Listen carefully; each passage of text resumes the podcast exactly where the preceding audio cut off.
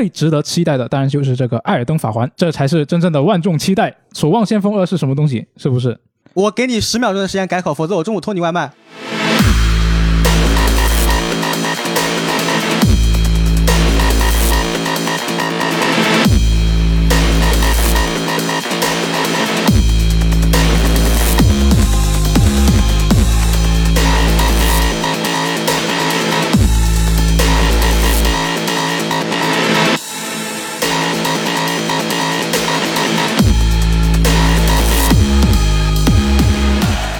分享最美好的游戏时光，这里是 VG 聊天室之一周新闻评论。大家好，我是 FJ。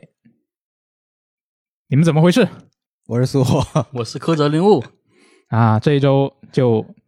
非常的，我我觉得，因为毕竟苏活在来参加我们的电台，他有时候就之前我们的一些新闻电台，我感觉他录的不是很开心，他不喜欢我们在开场的时候说太多无关紧要的事情，他喜欢直接切入正题。那既然苏活现在在这里，我们就直接切入正题好了。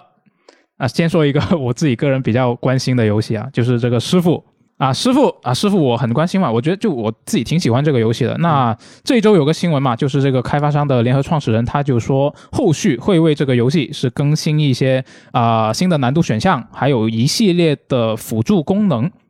但是呢，他其实并没有说细节啊，他说这个细节可能会之后再公开。然后另外就有一个舅舅党就爆料出来爆料说呢，这个难度选项其实会有两个，就有点类似这个密特罗德生存恐惧近期更新的那个啊、更新一样，就是有一个更难的难度和一个更简单的难度，一击必杀。一击必杀。师傅，你你觉得一师傅一击必杀会特别特别难吗？呃，可能会敌我都一击必杀，如果是这样子的呢？啊，敌我敌我的话，那我觉得不现实。因为如果你打 BOSS 也一击必杀的话，BOSS 在另外设计吗？那就是是挺难的，就哦，是你要完全不被敌人摸到的话是挺难的，但是它也不是，至少对我来说，它不是一个完全不可能实现的一个难度，嗯，只是会很难，真的很难，就是我需要花很多时间去练习。所以你觉得就是如果在现在基础上再把难度再拔高也是可以接受的，是吧？对，我觉得是可以接受的，但只是说，其实我觉得它现在的难度。啊、算是一个比较适中的状态，我觉得是这样的。对哎我来说，等一下，啊、你说的适中的状态是指它游戏发售更新后降低的那个难度，还是说你评测时打的那个难度？我觉得有差别，但是这两个本质上差别不是特别大。因为你不是当时玩的时候就感觉发售后变简单了吗？，对对对对，那个它简单主要是简单在我感觉是 BOSS 的那个血量变少了，但我觉得这个就它是有区别，但是我觉得区别不是特别明显，呃，不是特别大。嗯，就玩起来，所以我觉得它现在的这个难度，不管是我最初玩的评测版本的难度，还是它现在啊、削了 BOSS 之后的那个难度，我觉得都是一个比较适中的难度。它就是一个你上手有一定门槛，但是你一旦摸清楚了它的那个敌人的攻击套路啊，以及我的那些几个防御的机制，我要怎么用之后，其实它就是一个你需要一定练习，你就可以掌握的一个打法。那你觉得这个练习的过程是你是很享受的吗？啊，我评测的时候不享受，啊但是、但是如果我当时不需要写评测，我是嗯平心静气的，我不赶时间，我就在玩的话，嗯我觉得应该是一个可以接受的状态，听起来就感觉跟只狼我玩只狼的游戏体验差不多，就是是？吗？呃，乒乒乓乓打铁的过程中，就打着打着就掌握了 BOSS 的套路之类的这样子。嗯，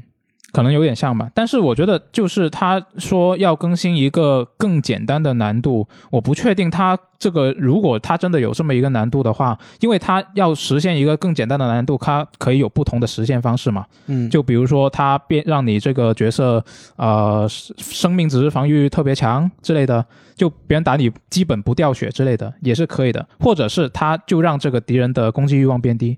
也是可以的，但就看他怎么实现了。但是我是会觉得说，他如果是把这么一个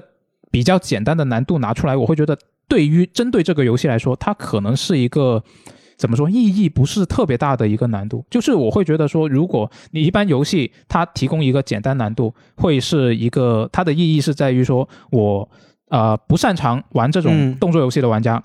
但是我可以用这个简单一点的难度，我去体验这个游戏的故事啊，啊、它的一个剧情啊，或者是说它一些比如说美术方面的东西啊。那这个游戏师傅的话，我觉得你说要体验它的美术风格方面的啊、视听方面的东西，我觉得是可以的。但是你如果说是为了体验它那个剧情，我觉得它的剧情就比较轻度，不是特别有多的内容可以让你去探索。你觉得有没有可能是它更改敌人的配置，然后让难度简单一点？比如说，因为我印象中比较深刻的就是师傅他游戏，呃，大家都说双拳难敌四手嘛，就是你有可能有时候经常会，嗯哪怕你很熟练战斗，你也得把敌人变成。呃，引过去变成一对二，而不是一对四这样子。嗯，他但他通过修改敌人的配置，可能你最后还是一对二，但是你这样就会少遇到这种被别人围殴的状况。这样子好像感觉战斗体验还是能大致保留下来。对，我觉得是有可能的。但是这里就还是有另外一个问题，就假如说你是希望先通过这个简单难度去上手了一部分，然后再去挑战更高的难度，那可能按你刚刚这个说法的话，它这个普比较简单的难度可能起不到太大一个训练你的效果。嗯就因为它，你按它现在现有的这个难度来说，你去走通过走位以及你怎么去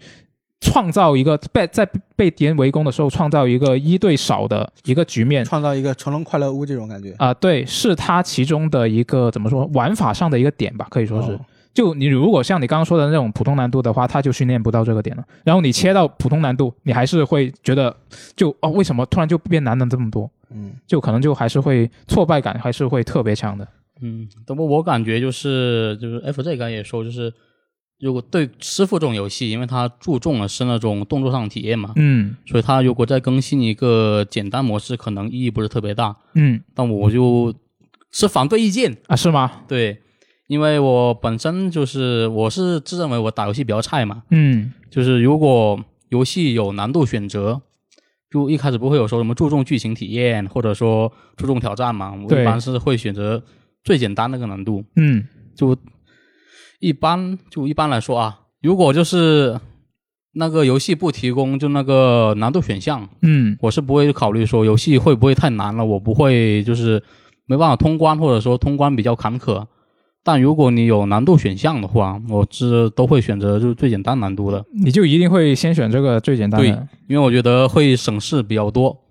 因为很多游戏它其实是它难度变化，嗯，呃，它其实是跟直接跟数值挂钩了。对，它的游戏体验其实呃差别不大，就是你会根据什么那个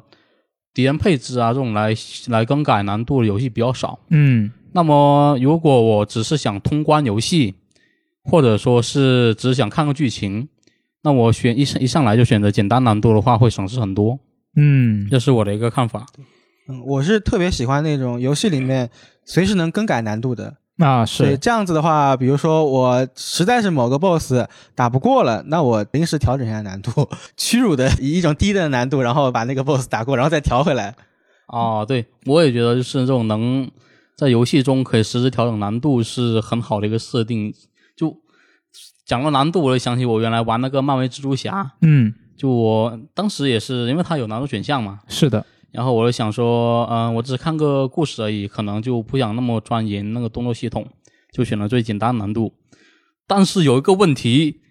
就是它那个蜘蛛侠它过场不会有一些过场动画有一些那种 QTE 嘛？啊是，在简单难度下，就是系统直接帮我按了，它就不让我按 QTE。可能就是厂商对于就是简单的理解和我们不一样，我可能想要的是我通关游戏，啊然后他我花的精力会比较少一点，就不用再去钻研什么各种系统啊或者出装搭配。但是可能厂商认为就是你简单就是省心到极致，就是打打打，然后看剧情就可以。那我跟你反过来了，玩玩漫威蜘蛛侠的时候，我是把它 QTE 关掉，然后把难度调高，啊、调到普通中等啊，适中。对，因为我不喜欢 QTE 啊。就是我的一个习惯是，比如像漫威蜘蛛侠这种，它比较电影式的一种游戏的话，嗯，我会啊、呃用它官方推荐的那个，就是一般来说就是中等或者说是普通难度嘛，嗯然后用这个难度来玩啊、享受它官方想要呈现给大多数玩家的一个战斗的体验。然后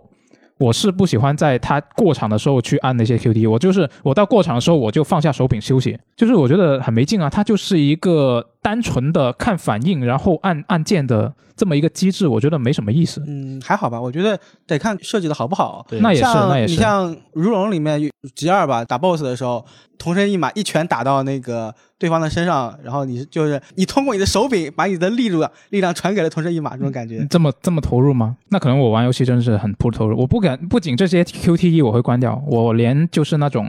呃连按的按键，就如果它可以设定成长按的话，我都会把它设定成长按。哦，所以你可能是就是看剧情的时候更想作为一个旁观者，而不是就是剧情的参与者，是吧？呃，你要这么说，好像也好像是这个道理。嗯，那聊完这个师傅，我们不如来聊一下柯泽比较关心的，你是不是比较关心？就是《赛博朋克2077》。就那一晚直播，虽然 FZ 说他要盯着那个直播更新看吧，啊，但是我也在当时你也在看对我也在偷偷看。那早知道你写新闻啦，我就不用看了。其实我不是特别关心这个。是吗？就我本来想说我我我我先看直播，然后我顺便把新闻更了。但是你先先说啊，我今晚二零七七我要看直播。哎，对，因为那天我请假了嘛，就我啊想你们工作了一天是吧？我休息了一天，那晚上有这么一个新闻的话，不如我来写吧。哦啊，没想到你这么关心，早知道让你来写了，我就休息完整的一天 那那确实是可以。啊。反正就是这个二零七七，它是在本周是更新了这个真正的次世代版本嘛，对对，是。然后你去体验了，你觉得怎么样？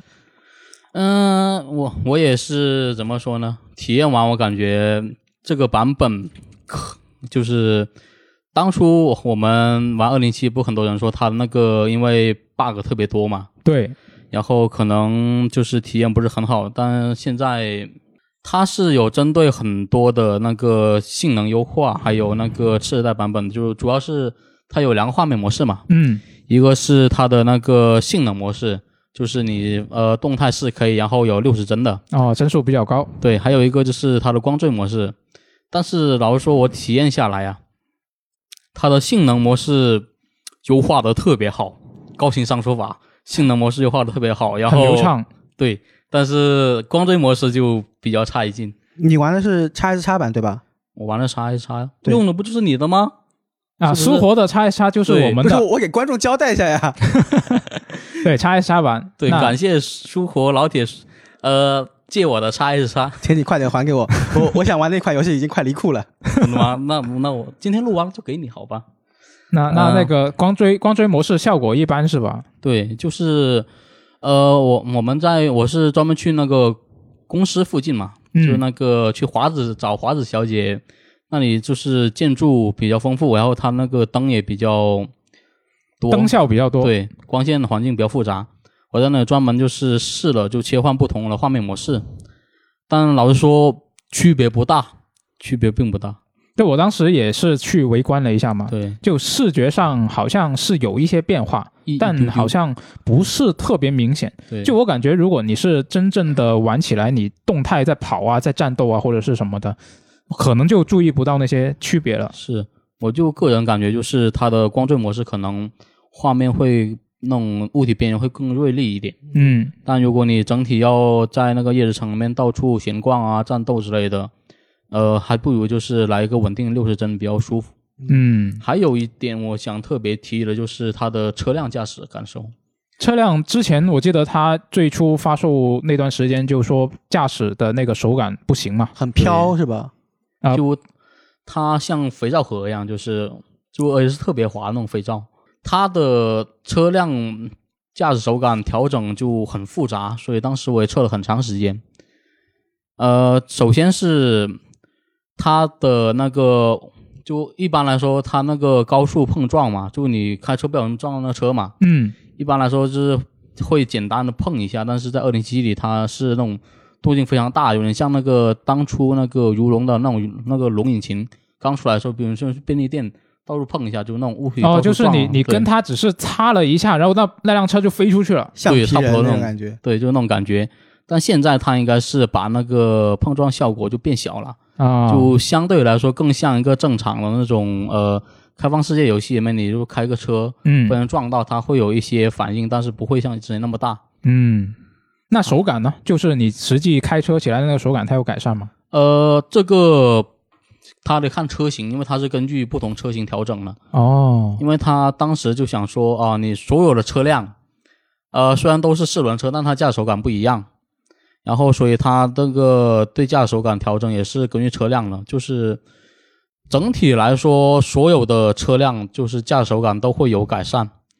啊，我我这你这么一说，我感觉他有点给有点给自己挖坑了。就是你把所有的不同车型的手感都做成不一样，然后你后面调整，你要全部都各自调一遍，可能要是，像是他新出了一辆车，叫那个，我记得叫天穹石英强盗，嗯，可能就是因为刚出的车，它没有进行细化调整，就是开的手感还是跟就刚开始的一样，就特别滑，出厂状态，对出厂状态。但其他呃已经原本就时装的车辆就已经转向啊，还有你高速时候进行调整啊，都已经很好了。哦，然后特别值得说的就是，它就是在呃以前就有一辆车是手感相对来说较好的，叫隼野狼。嗯，这辆车原本就它手感就不错嘛，就更新以后就是手感好到飞起。哦，我以为以为你要说它更新之后反而不行了，没有，就可能是二零七里面开的最舒服的，，对，开的最好的车了。哦，对我而言，二零七七这款游戏我终于可以玩了。我当年就是首发买的二零七七，然后没有退款的凯子。但是也确实，我是因为要买二零七七，所以首发去买了那个叉 S 叉，所以啊也功过相抵了。赚了 赚了，啊我觉然后终于得你赚了。等到了二零七七，然后呃，反正次世代版出了嘛，看呃这两天也看，好像大家反馈还是有 bug，但是我想的是，呃，以后就赶紧找个时间吧，然后把它打一打。嗯，就我是感觉就是它虽然说就是更新以后还是有一些，就我用就第一场战斗遇都已经遇到 bug 了。第一场战斗就对，就还是有一些老的 bug，它没有时间修吧，或者说是修的比较困难。但是整体来说就，如果它这个更新就是次世代版放在那个二零七刚发售的时候发布，就它可能就评价不会那么差，就可能内容你要补回来比较没就比较困难嘛，因为呃，他当初给我们展示东西太多，你要实是现的东西比较少。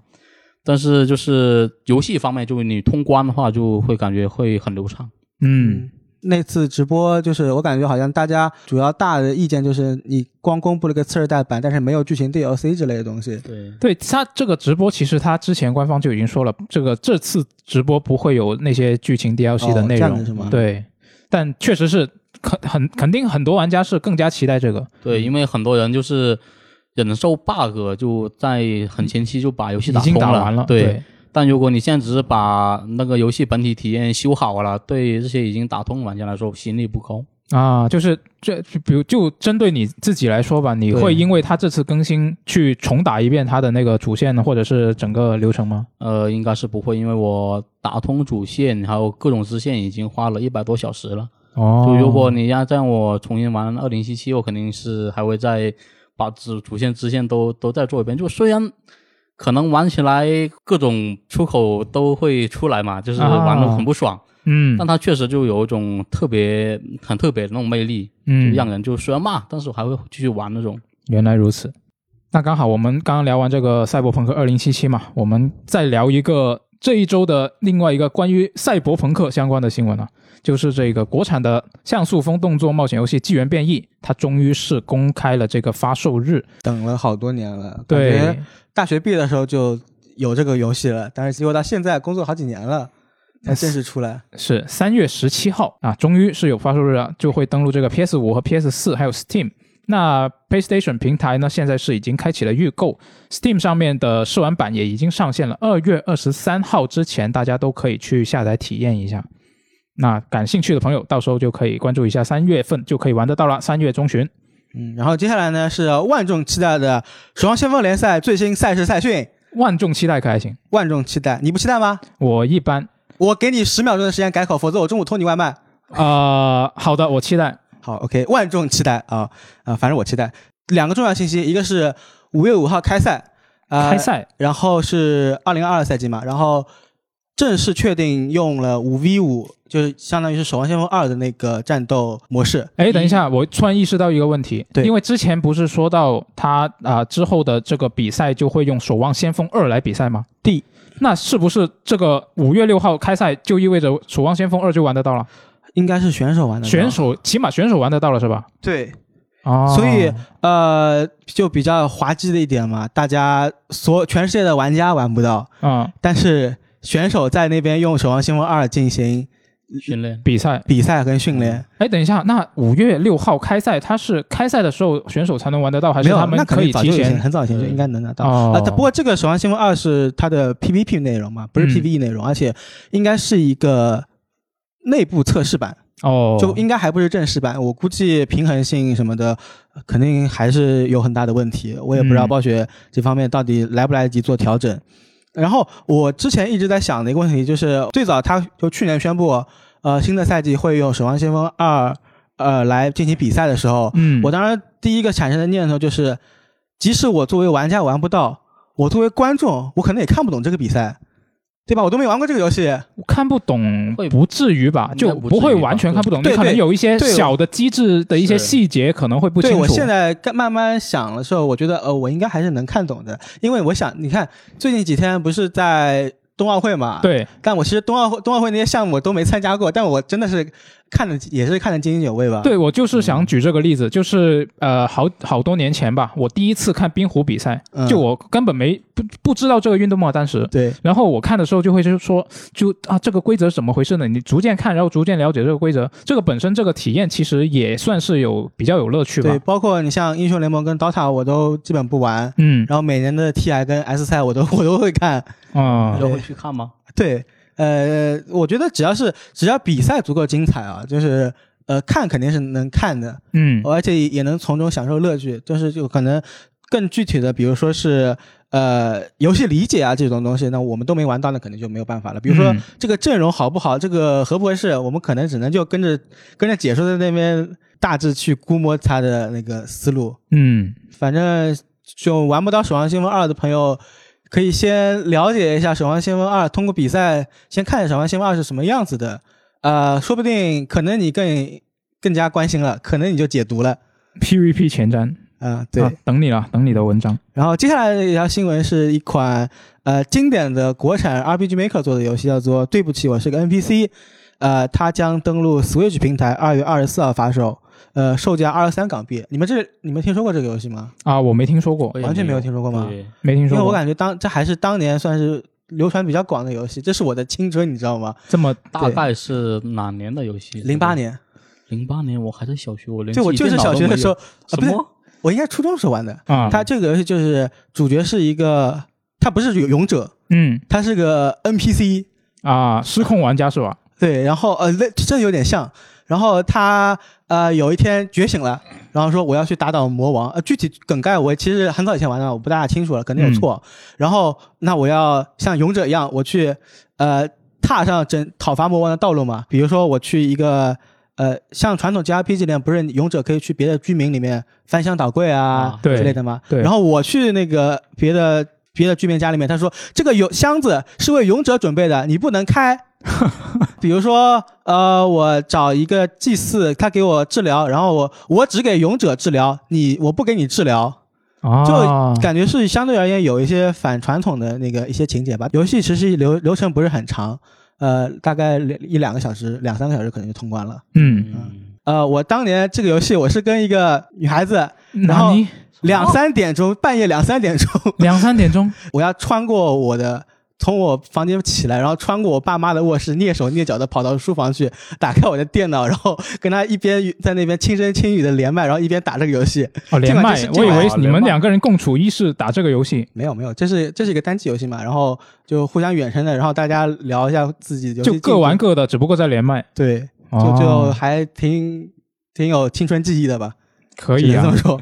嗯然后这次 Switch 的重置版呢，它是重置了一些场景的地图呀、头像，还接加了一个分支的结局，而且游戏卖的也不贵嘛，二十三港币对，啊，大家你买？吗？我我应该会买，好，补一下青春。那接下来我们来看下一个新闻了。这新闻我们这接下来这这两个新闻，我觉得就是可以关注一下御三家这一周的一个动态啊。首先是看一下这个 PlayStation 和 Xbox 这两家的方面啊，数据分析机构这个安培分析这周是公开了一些他们统计的数据。那数据就显示呢，二零二一年的 PS 五是总共卖出了一千二百五十万台，那相较于这个 x S x S 的七百七十万台，高出了百分之六十啊。这个统计呢，其实里面也有这个任天堂方面的数据。Switch 呢，全年销量是两千四百三十万台。那这个分析机构他们还统计了御三家最新的世代主机截至二零二一年底的这个累计的装机量，PS 五家族是一千七百一千七百万，然后 x S x S 呢是一千零五十万，Switch 家族则是九千九百九十万。它后面它因为它的那个单位是百万嘛，所以它就后面的那些尾数它没有显显示出来，那反正就接近一亿了。就其实我在看这条新闻的时候，就看到评论区说，就是就当下这个情况，因为有疫情影响，还有半导体行业那边的问题嘛，嗯，就感觉这种统计的销量意义不大啊，是有人会这么说。对，因为现在看的并不是看需求，而是看产能的，就生产多少卖多少。这种比较特殊的时代，所以就是呃，好像这种统计没有那么意义。我是部分认同他的观点。嗯，呃，像我有个朋友嘛。就是他其实一直想买一个叉 S 叉，你那个朋友是不是就是我？呃，你你有想买吗？我想买啊，我一直想买啊，但是他一直没货。我以为你一直想买的是 PS 五，我都想买好吗？啊，就我的朋友嘛，就是呃，他就知道我在当游戏编辑以后，就很多关于主机问题都问我，就一般来说问的最多就是叉 S 叉的各种方面呢，还有那个西瓜皮订阅这种。啊，就那他有没有问你？那么哪里能够买得到呢？对他有问我，就是有没有内部渠道啊？我就跟他说，我都没有，你还想有？不可能的。我们其实有了，四舍五入，苏活的就是我们的，对，苏活的就是大家的。嗯，然后其实我也比较理解他这种就是问的比较多的情况嘛，因为像我最开始就是想想卖主机的时候，就是还是学生嘛，嗯，没有什么钱，但是你这个主机是相对比较。呃，用途比较单一的设备，它只能用来玩游戏，不像电脑一样，就你买了还能办公啊，还能干点什么其他事情的。是的啊，但是现在你还可以看 B 站，对，现在可以看 B 站。嗯，然后所以因为它价格也不低，所以会做做好万全准备，就是说我买来我能干什么？嗯，然后怎么样玩是最便宜，然后最省钱的这种嘛，所以我就比较理解。然后直到就是大概在年初的时候，就我跟他说，就是啊。快过年了，就毕竟他们还是有国内市场的，肯定会放货的。你到时候可以关注一下，他就特别开心，就一直是在那个京东啊、淘宝那种蹲着。嗯，结果最后一直没抢到，然后反倒抢到了 PS 五。后面我问了他，就是还说就是因为叉一叉一直买不到，最后迫不得已买了 PS 五。迫不得已，对，迫不得已。你这话说的很危险啊！对我顺便补充一条信息，就是刚才 FJ 说的那些主机销量都是截止到二零二一年年底的，所以现在的数据来看，因为 Switch 对 Switch 现在已经破亿了，官方数据已经破亿了。对，嗯，然后就是我也不是觉得就是一定要买某台主机嘛，就是大概是我在买了第二台主机，之后我最先买了 PS 四，嗯，后面买了一台叉一叉。就到时候我才会发觉，就是你玩游戏，其实就是玩的不是一个机器，你玩的是游戏本体，所以其实各种平台来说，就是影响不大。呃，他现在就就他一直想买叉一叉嘛，我的朋友，但他现在玩买了 PS 五，就很高兴的，就一直在玩 PS，他那个。会员不有个库吗？是里面有很多游戏，他之前都没玩过，他就玩的很开心。对，特别是那种作为就这是他第一台主机的玩家来说，他就特别开心。嗯，对。但我提醒一下，就是你不要开国服的会员。我有个朋友刚入手 PS 五，然后开了全年国服的会员，然后后来呃就又被迫去开了港服全年的会员。所以就是我就感觉是像这种统计销量嘛。就他也不是说完全没有意义啊，虽然说就是像我朋友这样子，他肯定想是肯定是很想买叉 S 叉的，但是后面买不到嘛，才买了 PS 五。但是我们就能从这销量统计出来，就是现在就是可能出货量来说的话，可能确实是 PS 五要比叉 S box 这边会多一点。嗯，因为我一直就很担心，就是那种可能我身边的情况是这样，但实际情况会是另一样的。像我小时候，我们那我的我我那边玩我那边玩游戏的，玩主机或掌机的，嗯。都是玩的 PS 三啊或者 PSP 的，嗯。基本上没有就是任天堂的掌机。就我一度认为，就是可能任天堂在国内没人玩，对，啊。没什么人玩。直到就是就大了一点，就是接触了玩家群体更多了，才知道就是任天堂其实是有很多玩家的。对这个认知还是会取决于自己的一个眼界，就接触的那个面。对，所以就当时我就很担心说，就是我身边很多人都是啊买到 PS 五，但 Xbox 没买到，会不会只是我身边的情况？但如果你像这种第三方统计数据的话，会就比较会比较客观给你一个数据嘛，嗯就知道现在市场大概是什么情况。嗯，是的。那这种情况其实说到底也还是说这个呃供应问题嘛。就现在这个全球的那个供应问题还是比较严峻。那分析师他就表示说，这个供应短缺的问题可能就得到二零二二年底或者是二零二三年才会结束啊。我感觉他分析师说这些话就一年一年的这样延下去，感觉已经说了两年了至少。对，之前也是说可能二一年初或二一年底就能缓解，但是对啊，对啊，年初年底年底或者明年初就可以解决了。然后下一年再说一遍，复读一遍。就我我最近最近也是看了一下嘛，就是这一周的周三好像是，就我们录制电台的这一周啊，周三嗯。好，它是这个京东那个开学开学什么开学季的一个促销活动，对，对，然后我就去看了一下嘛，然后我当时看到，因为我自己也想买叉 S 叉嘛，嗯，看一看这个微软官方店有没有这个原价的货放出来，结果是没有叉 S 叉没有，但是叉 SS 有，它就有货，然后也是一个预约抢购的状态，但是我当时就没有抢。嗯，那现在 PS 五也是比较好买了嘛，我自己都买到了。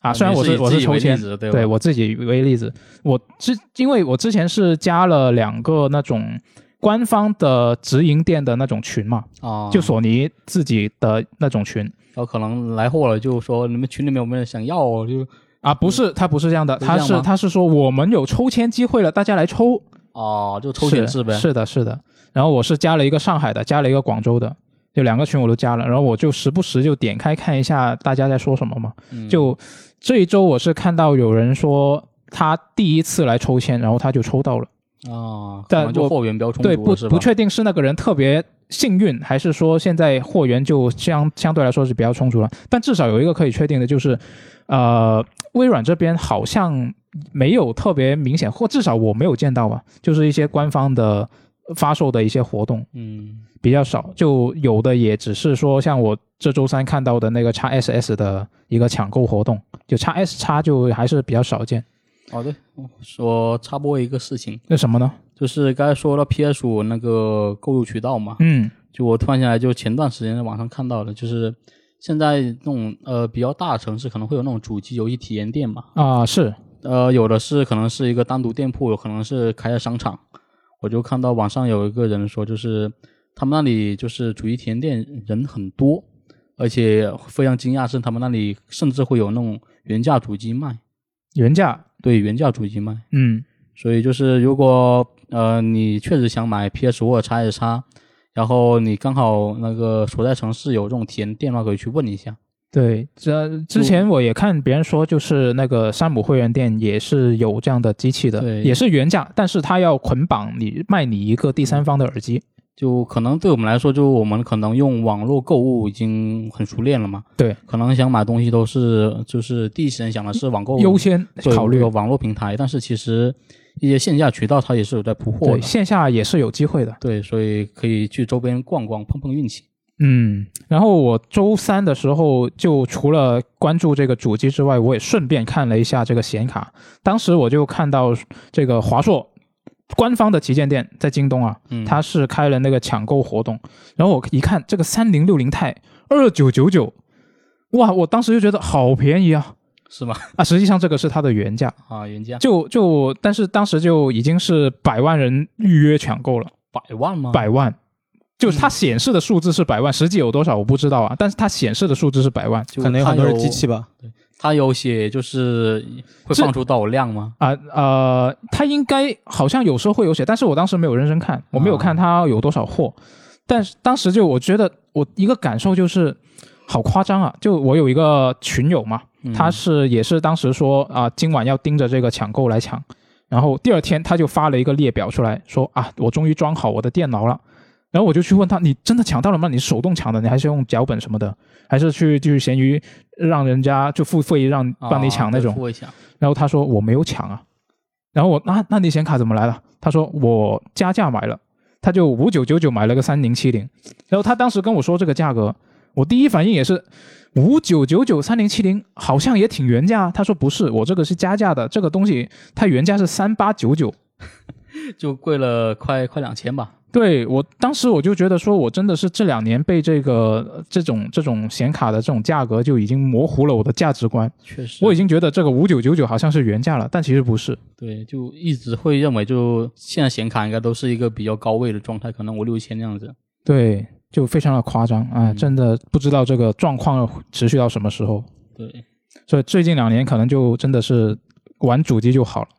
如果你这个条件不是特别充裕的话，嗯，那刚好说到这个御三家，我们来关注一下任天堂在本周的一个消息啊。任天堂在在本周就宣布呢，将于二零二三年的三月下旬关停这个 VU 和 3DS，包含 2DS 系列机型的线上商店 eShop。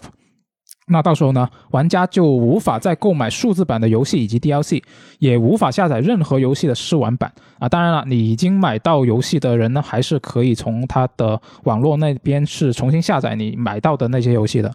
那根据这个外媒 VGC 的统计呢，到时候这个关停之后呢，eShop 关停之后会有上千款纯数字游戏会永久消失。当然，这个是要看地区啊。它关这个外媒写的肯定是欧美服，然后你地区不同可能会有一定的差异。然后根据这个外媒的统计呢，VU 它大概会有四百五十款游戏，包括这个路易吉医生啊、宝可梦大乱斗 U 啊这些游戏，它是会你就买不到了，你就下载不到了啊，也没有试玩版了。然后 3DS 平台呢，它会有大概六百款，比如说这个小小机器人啊、樱花武士啊。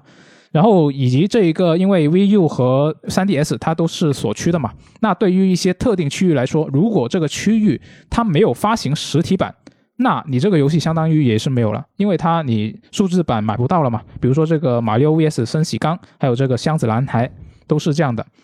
然后另外一个更加，我觉得是对于大多数。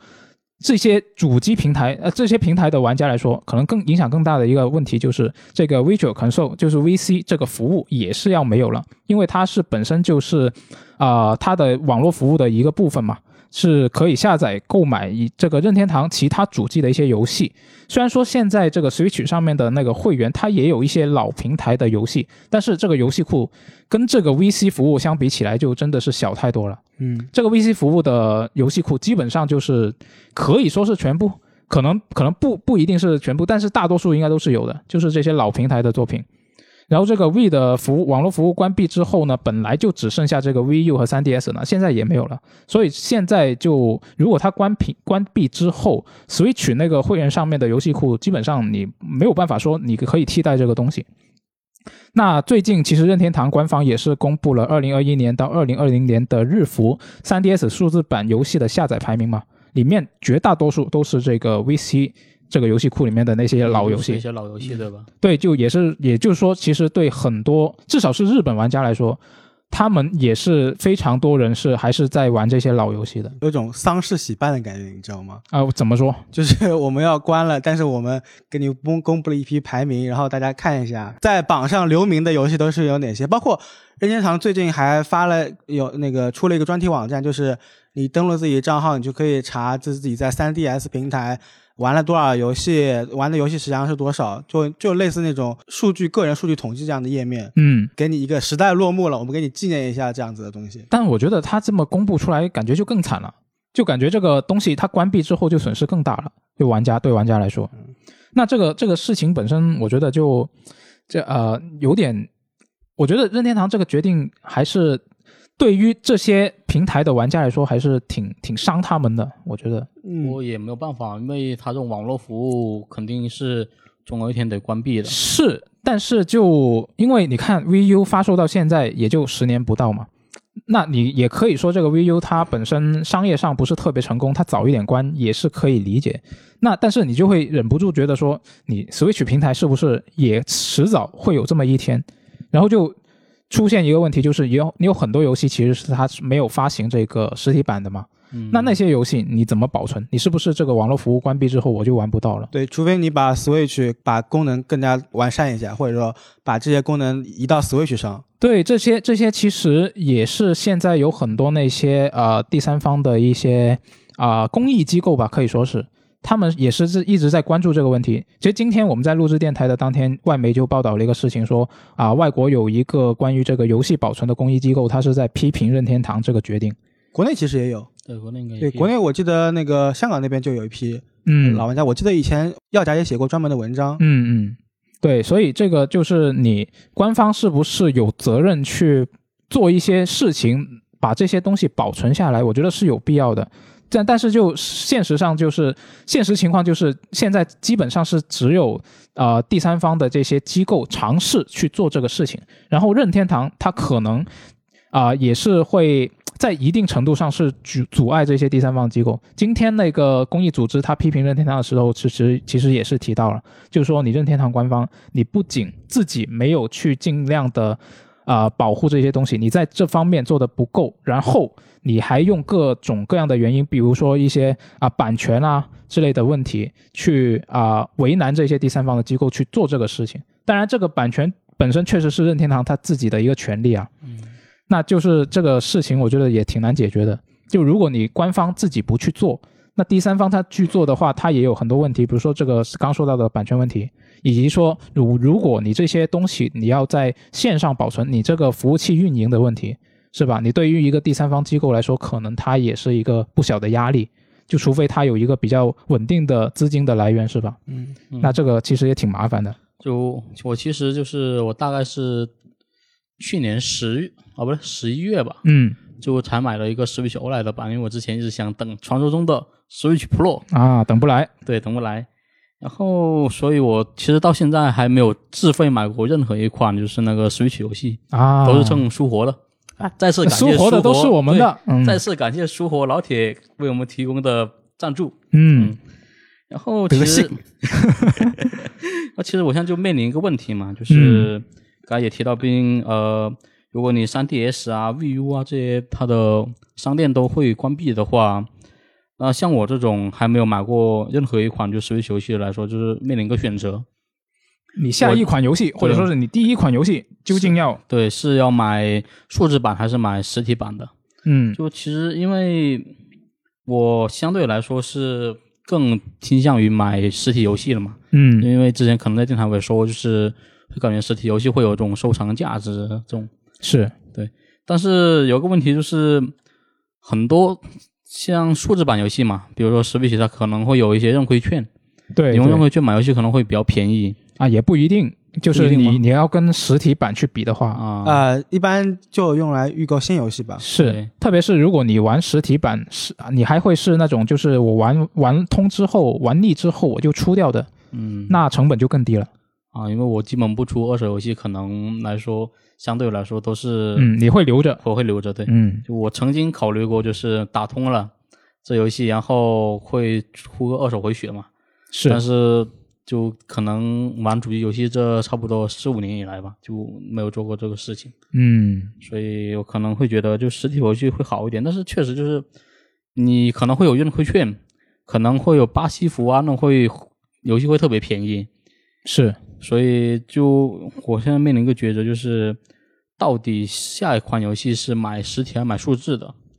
而且我感觉就是因为以前其实就关于就关商店这件事没有那么多讨论嘛，对，因为以前可能你那些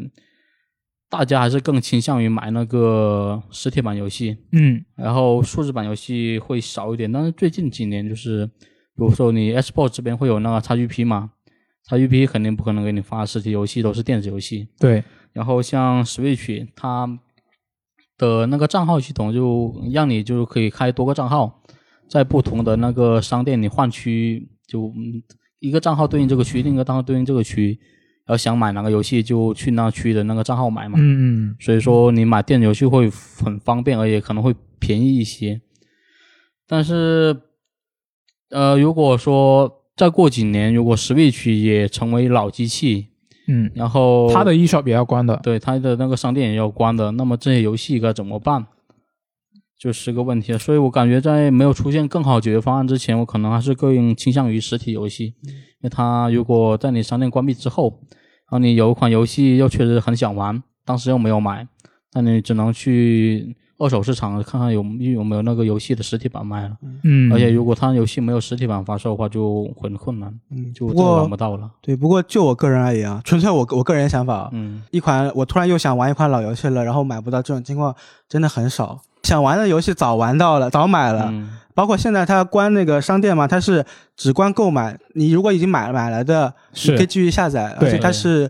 宽限到那个二零二三年三月份，留的时间还是比较多的。我真的是呃很少会再回过头去买一款很早以前发售的游戏，嗯，对吧？就是真的好像想买的都已经买到了。那你这么一说的话，我觉得我基本上我都很少，极少数会回头去玩老游戏了。现在，啊以前可能会，就以前我家我家是通那个网络比较晚，嗯村通网就比较晚，那所以就当时还是会翻来覆去，因为没有更多的选择嘛，对，就可能看到这游戏评价好，对对自己胃口就可会去买，能可能就？翻来覆去玩玩老游戏。那嗯现在像我现在有 PS 五了，然后那么多新游戏陆续出，然后我又有 XGP，嗯，游戏根本就玩不过来了，玩不过来了，对，所以就那么频繁。是就不是不会不太可能想象不到我会再去玩老游戏了。更老的游戏，我可能真的就去等它的重置版了。嗯，啊，假如有的话，对，那我确实是没有考虑这种可能，因为我就是先在淘宝上看过，因为我其实一直很想收一台那个二 DS，哦，就但这游戏不这台机器就现在价格其实可能还是七八百，就全新的话，嗯嗯，如果成色好点的限定机，可能还会一千出头，就是可能会确实会有那么一部分玩家，就是呃，你别看它就是这机器已经出了那么长时间，但是还是会有一些特定需求，比如说它可能是呃工作的地方可能是看守某个仓库，嗯，它不能联网，但是它有很长时间就可以自己支配，所以这种机器可能来说相对来说是比较好的选择，因为它便携嘛。是。哎，那你看到这个二零二三年三月关 eShop 的这个新闻之后，你还会想买二 DS 吗？嗯，我觉得会，因为我因为已经知道它会关商店嘛，可能如果买后配套游戏都会买实体版的，就不会考虑数字商店了。哦，可以啊，嗯，那接下来我们来看一下这个 XGP 二月下旬的新游戏啊，比较值得关注的有这个《全面战争：战锤三》，是二月十七号就已经发售了啊，然后这个麦登橄榄球二二也是在同一天也是登入入库了。那这个《全面战争：战锤三》呢，最最最近在国内的风评不太好啊，就是因为它这个官方是提前给了那些主播一个玩的机会嘛，他提前了一周给那些就是一个月，一个不是他一个提前一个月是给那些比较核心的主播，就是真正的战锤主播，然后提前一周给了很多跟战锤他本来就他可能本身都不知道战锤的那些主播也给了，就广撒网，预购的玩家对预购玩家就不开心，啊，他玩不到，就他没有那种预先体验版，对他只能提前云了一周，啊，那可能确实比较什么，因为我们毕竟是掏了钱的，对，掏钱就因为你预购，现在你预购可能就是就不管你游戏这样怎样，我肯定会买单，相当于是真金白银支持你的嘛。嗯，但是如果你就如果你给核心主播，我可以理解嘛，对，就他可，能一些看法比较独到，然后一些系统讲的讲的比较好。但如果完全不了解，你还提前给，就确实，如果我是战锤三的玩家，会感觉感到搞到冒，嗯，就是感到不舒服吧。对，我记得 C A 在他 B 站上，就是他们有 B 站账号嘛，是，然后也然后也官方道歉，嗯，就真的真的这个 CA 得后后续考虑一下，这个究竟究竟玩家真正想要的是什么，真的要认真考虑一下。如果你。们预购游戏的话，就是会因为就是它会可以提前试玩，专门去预购这款游戏，或者说买一个更高级的版本吗？呃，看他提前多少了。嗯，而且而且对我来说，这这个也看人嘛。就是嗯我不是一个怕剧透的人，如果是特别怕剧透的人，可能会呃希望能够提前玩到哦，提前玩到就不怕剧透，我可以去剧透别人是吗？啊。是的，是的，就看人吧。这个，嗯，嗯嗯，然后与此同时呢，就是那个东方月神夜像泰坦天降也要离库了，我就想玩那个东方月神夜，所以赶紧把叉子杀还我。那接下来我们是来看一下这个读编往来环节吧。上一周我们是放出了一个师傅的专题电台，就聊我跟阿罗是两个人聊了一下这个师傅这个游戏嘛。那这位叫做小屁沙门沙门天的朋友，他就说呢，他和阿罗相反，他觉得第四关的老奶奶是除了第一个 BOSS 之外最好打的。纳尼？除了第一个 BOSS 之外最好哦，好，我懂你意思了。然后只要离得够远，他就永远只会那两招，完美防御，站在原地都能够耗死他。嗯，那我觉得他的技术也其实挺厉害的。就我能看出他的机制是吧？对，这虽然我不是很明白他怎么样站在原地耗死他，因为他你你得近身呐、然后这个上一期的一周新闻评论呢，啊，这位九十九的朋友啊，叫做九十九的朋友，就是他就说了一下这个《刺客信条》，因为当当一那一期是聊了《刺客信条》的一个传闻嘛，对，一个传闻说把一个英灵殿的 DLC 个拓展包啊，拓展包可能会拆出来单独做一个嗯游戏。那他就说呢，这个传闻中的《刺客信条》星座拆出来挺好的。他说英灵殿的本体本来就不小了，不小了，然后加上这个年一年二的更新扩充，那有太占地方了，不方便没有购买本体的玩家尝试。然后因为主机和存档的一些原因呢，它甚至还很需要一个独立启动游玩 DLC 的功能。另一方面呢，巴辛姆的这个身份很特殊，他的故事如果能够好好拓展，是值得出一部独立作品的。希望育碧，然后他这里就打住了，说完了，然后其实没有说完，他就另起了一条评论，可能是字数限制啊。就说希望玉碧在《刺客信条》系列的现代线和医术线上面能够说得更深入一点。毕竟这个英灵殿已经是为新阶段的故事发展做了一个很好的开端。哎，但是到这里他还没有说完，他还继续回复了他这一条，突然就开始开始讲他特别了解的这个日本妖怪了，连续就是一些难懂的话，什么猫鼬、一些一反木棉之类的啊。原来我我看到这里我才发现，原来他接的是幽灵线东京的话题。就我还是想稍微聊一下这个《刺客信条：英灵殿》，就是呃，你们两个可能都知道啊，我那个英灵殿已经打了差不多一百多个小时了，感谢老铁的叉 S 叉啊。但是你的英灵殿，你我之前听你说你没有打本体，你只打它的 DLC 是吗？主要打它的 DLC。呃，没有，其实是这样子的，就它是它这一步其实是主线是让你去不同那个和不同的那个地方人一起结盟嘛。嗯。我第一个人结完盟以后，他其实应该是让我回到那个最初的营地，嗯。跟那个嫂子商量说我们下个地方跟去跟谁结盟，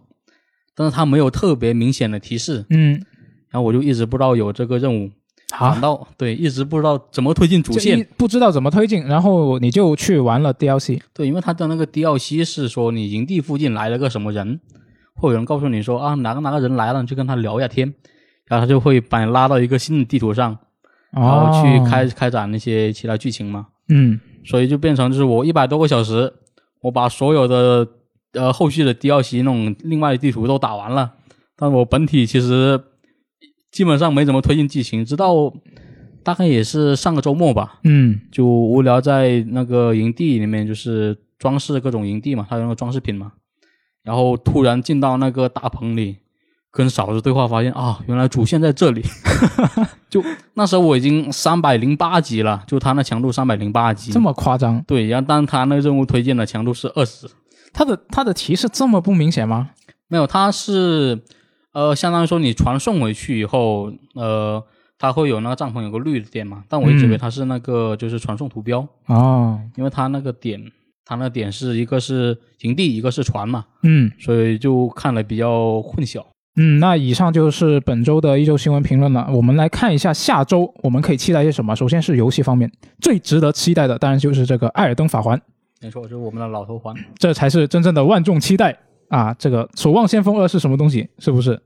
然后还有这个苏菲的《炼金工坊二》也是下周，你中午外卖小心一点。小 小心一点。我想我还没点外卖，我不怕。啊、此外呢，还有白金工作室出品的那个《太阳登陆舰》，这个是也是光头在贝姐三的之外，顺手好像也参与了一些制作，嗯，然后做出了一款这么一个竖版的射击游戏吧，飞行射击游戏。